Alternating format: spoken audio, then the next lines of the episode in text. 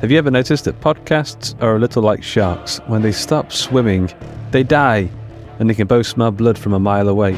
So, in the spirit of keeping swimming, I'd like to introduce you to TOS Plus. Putting my business pants on for a second, TOS Plus is our new premium membership thingamajig. It's the all access pass to a growing library of exclusive horror, sci fi, and WTF audio fiction, along with access to the regular TOS weekly stories in higher quality a week early and ad free.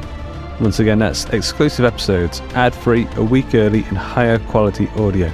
You'll also get access to the brand new TOS Plus Vault, where you can grab our ebooks, comics, and desktop wallpapers and all sorts of stuff. All of this is available today via our Patreon campaign, which includes juicy extras like Discord access, audiobooks, and merch. And if you're an Apple user, you can subscribe directly via the Apple Podcasts app. We're now in our eighth year of the podcast, and we've got so many cool projects on the boil, none of which would be possible without the ongoing support of our listeners, specifically our premium subscribers, our superpowered patrons, and the many multi-dimensional voodoo priests air guitaring to the TOS intro jingle. For more, head over to theotherstories.net forward slash plus. Once again, that's theotherstories.net forward slash plus. Normally, being a little extra might be a bit much, but not when it comes to healthcare. That's why United Healthcare's Health Protector Guard fixed indemnity insurance plans, underwritten by Golden Rule Insurance Company, supplement your primary plan so you manage out of pocket costs. Learn more at uh1.com. Quality sleep is essential for boosting energy, recovery, and well being. So, take your sleep to the next level with Sleep Number. With a Sleep Number smart bed, you can individualize your comfort level and enjoy a better sleep night after night. JD Power ranks Sleep Number number 1 in customer satisfaction with mattresses purchased in-store. And now the Queen Sleep Number C4 smart bed is only $1,599, a saving of $300 only for a limited time. For JD Power 2023 award information, visit jdpower.com/awards. Only at Sleep Number stores or sleepnumber.com.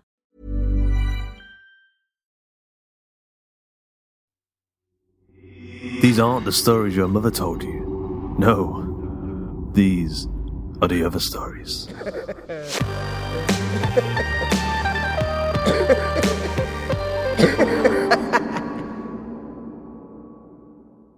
Somewhere Far Beneath. Written by Daniel Willcocks. Narrated by Persephone Rose.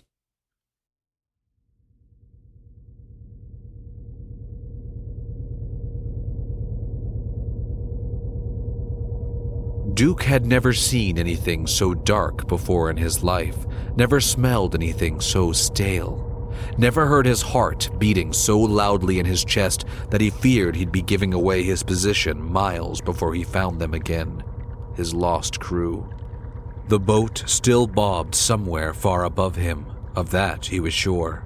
A small vessel, with enough room to contain the four scavengers who had sought to find the valuable remnants of the debris of the 747, which had crashed and sunk some 48 hours earlier, along with 300 passengers. Their initial hunts had turned up fruitless, despite the GPS trackers and sonar scanners which littered the boat's cockpits. Yet, well into their second afternoon of scouring the ocean floors, Pierce and Remy had found something. Good news, I hope, Duke had called out once their line had grown slack and the pair had emerged on the surface of the water. No sign of the plane, Pierce called, wiping away his sodden locks from his mask and climbing back aboard. None at all. But there is something down there I think you'll want to see. They sat at the deck of the boat, with Keenan milling around somewhere down beneath the deck, no doubt preparing some food and fiddling with the instruments and gadgets. Pierce showed Duke the footage he'd caught on the camera screen. It's beautiful down there, Duke said as the images revealed schools of brightly colored fish, coral, and a couple of lazy turtles. You're telling me. But it was when we got a bit deeper that we found this. The footage scrubbed forward until the corals were gone and the water was dark. The thin beams of light from their head torches went on for what seemed like miles, just catching the edges of what easily could have been the start of underwater mountain ranges. They went deeper and deeper until. There! Is that a tunnel? Remy grinned. Sure is. But wait, look what's swimming into it. Duke almost immediately dropped the camera. Is that. No, it can't be. Remy scooped the camera back up and held it in front of Duke's face. It is! Look! Sure enough, in the fading light of the divers' torches, they could just make out the silhouette of a creature swimming through the tunnel, a large fin behind her with human like arms and flowing hair.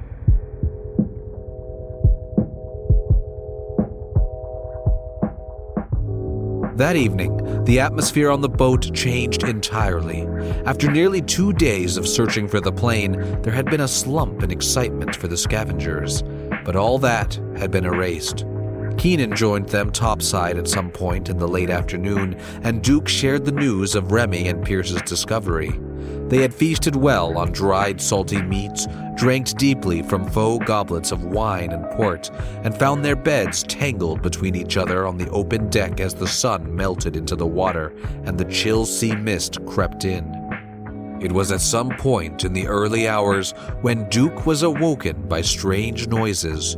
His head pounded, and at first he thought that perhaps he was still asleep the drink clouding his dreams into a strange array of dark pictures. But then he heard Remy scream, and his blood ran cold. He sat up so fast his head spun, and just managed to make his eyes focus in time to help him believe that what he was seeing was real.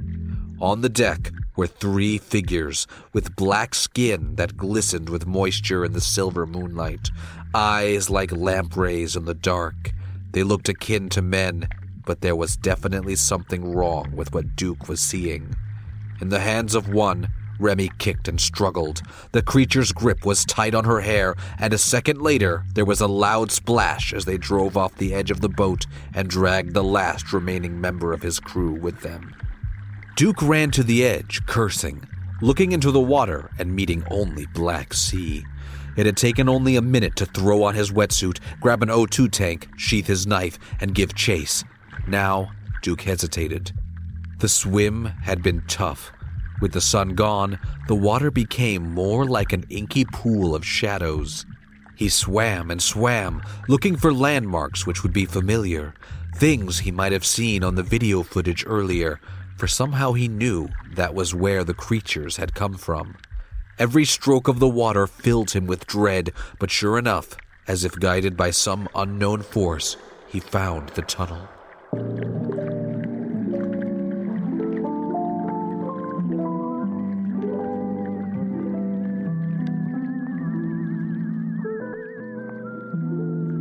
It was deep. It was long. The edges were smooth. But the surprising part was at the tunnel's end, for as Duke began to think that he was never going to find its end, he emerged through a small ring and found himself inside a cavern. Unbelievable, he thought to himself, removing his mask and lifting himself out of the water. He shone his torch on the floor and saw the unmistakable trails of blood leading ahead into the blackness. But of all the fears which lit inside his body, it was definitely the smell that got him. That strange mixture of salt and garbage rolled into one. He could hear his every footstep as thunder in his ears as he followed the trail, knife in hand. A couple of times, his brain wandered to the possibility of what might happen if his torch died and he crawled along in the dark. Occasionally, the light's beam would catch a gem in the rock surface, and he'd think maybe the eyes were already watching him, waiting.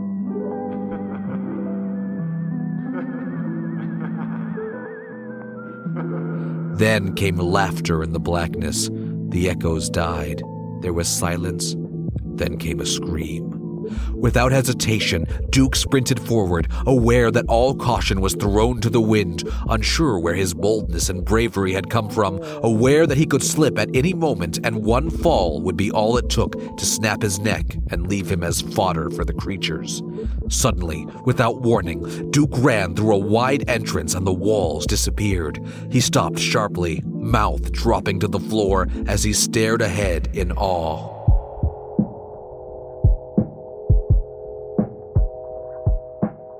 The cave was enormous. The walls spanning further than he cared to see, the ceiling at least some 300 foot high, decorated in what appeared to be luminous mushrooms which cast an eerie light over the land. There were strange trees, many lakes, and over in the distance were small huts made of leaves and foliage. Dotted around the landscape, he could see creatures roaming. Strange, cattle like animals with skin that shone with scales and ears which draped to the floor. Gulls and seabirds fluttered near the ceiling top, finding nest in the crevices of the rock, cawing and cooing as they swooped. Duke had never known his eyes to open so wide. Immediately, his mind began to race at the concept of what he'd just found what looked to be an entire ecosystem hidden beneath the ocean, a forgotten land. He thought of the value of it all, how much somebody might pay Duke and his crew to lead them to the lost caves where they can do their research or harvest their resources, or whatever it is that the so called experts do with their discoveries. But then another scream pulled him from his thoughts. Atop his little perch near the entrance, Duke could make out a small series of huts. There was a gathering of some sort over there. He could see the outlines of dozens of dark, scaly humanoids gathered around something. Though that'd be the last he'd really see from afar. As he raised his hand to shield his eyes, he heard something move behind him. In the second he turned to look, he saw the creature, what could easily have been called a merman, slithering along the floor with its weighty tail behind it. Only as the merman crossed into the realm, its tail began to morph and change into a sturdy set of legs. Spellbound, Duke stared. The creature grinned, revealing a set of tiny, razor sharp teeth, swung the rock it held tight in its hand, and smacked Duke across the temple a flooding of stars, waves upon an ocean breaking, blood thumping against his temple as the world fell foggy and dark.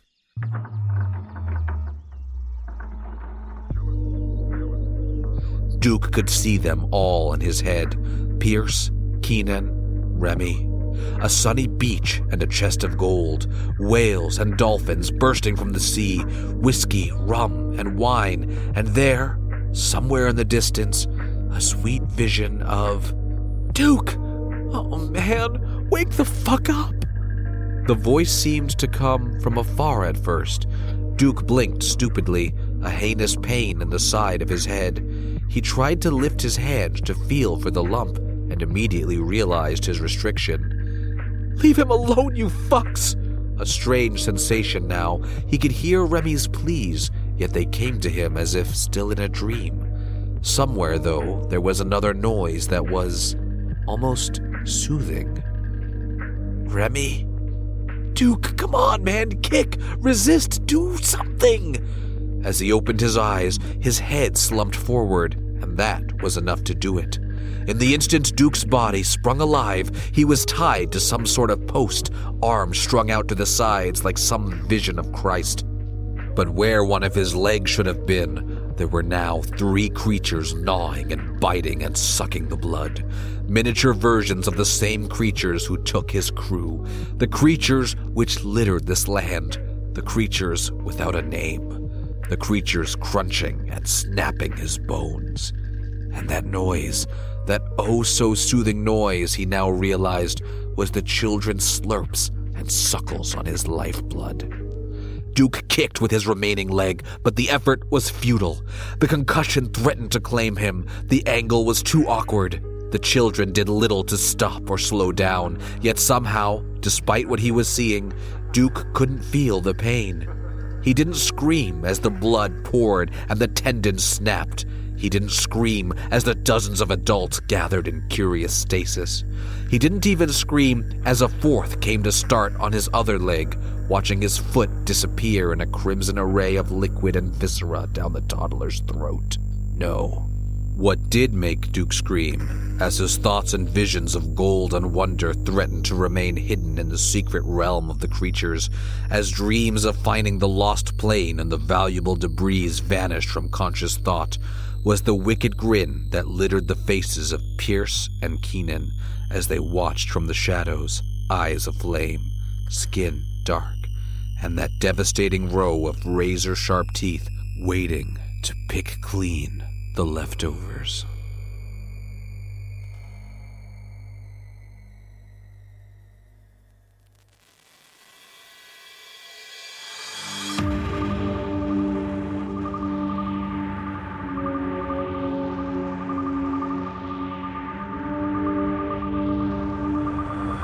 Hope you enjoyed this episode of The Other Stories. Somewhere Far Beneath was written by Dan Willcocks, narrated by Persephone Rose, edited by Karl Hughes, and music by Ocean Jams and Thom Robson. Hey, you want a free book? Because we've been running this show for a year and a half now, and we are collecting the first year of stories into one hefty volume, and we're giving away a signed copy for free. This volume collects over 50 short stories and features a ton of classics, behind the scenes extras, and some bonus stories you've not heard on a podcast before. To be in with a chance to win, head over to www.hawkandcleaver.com and sign up to the mailing list now. Until next time.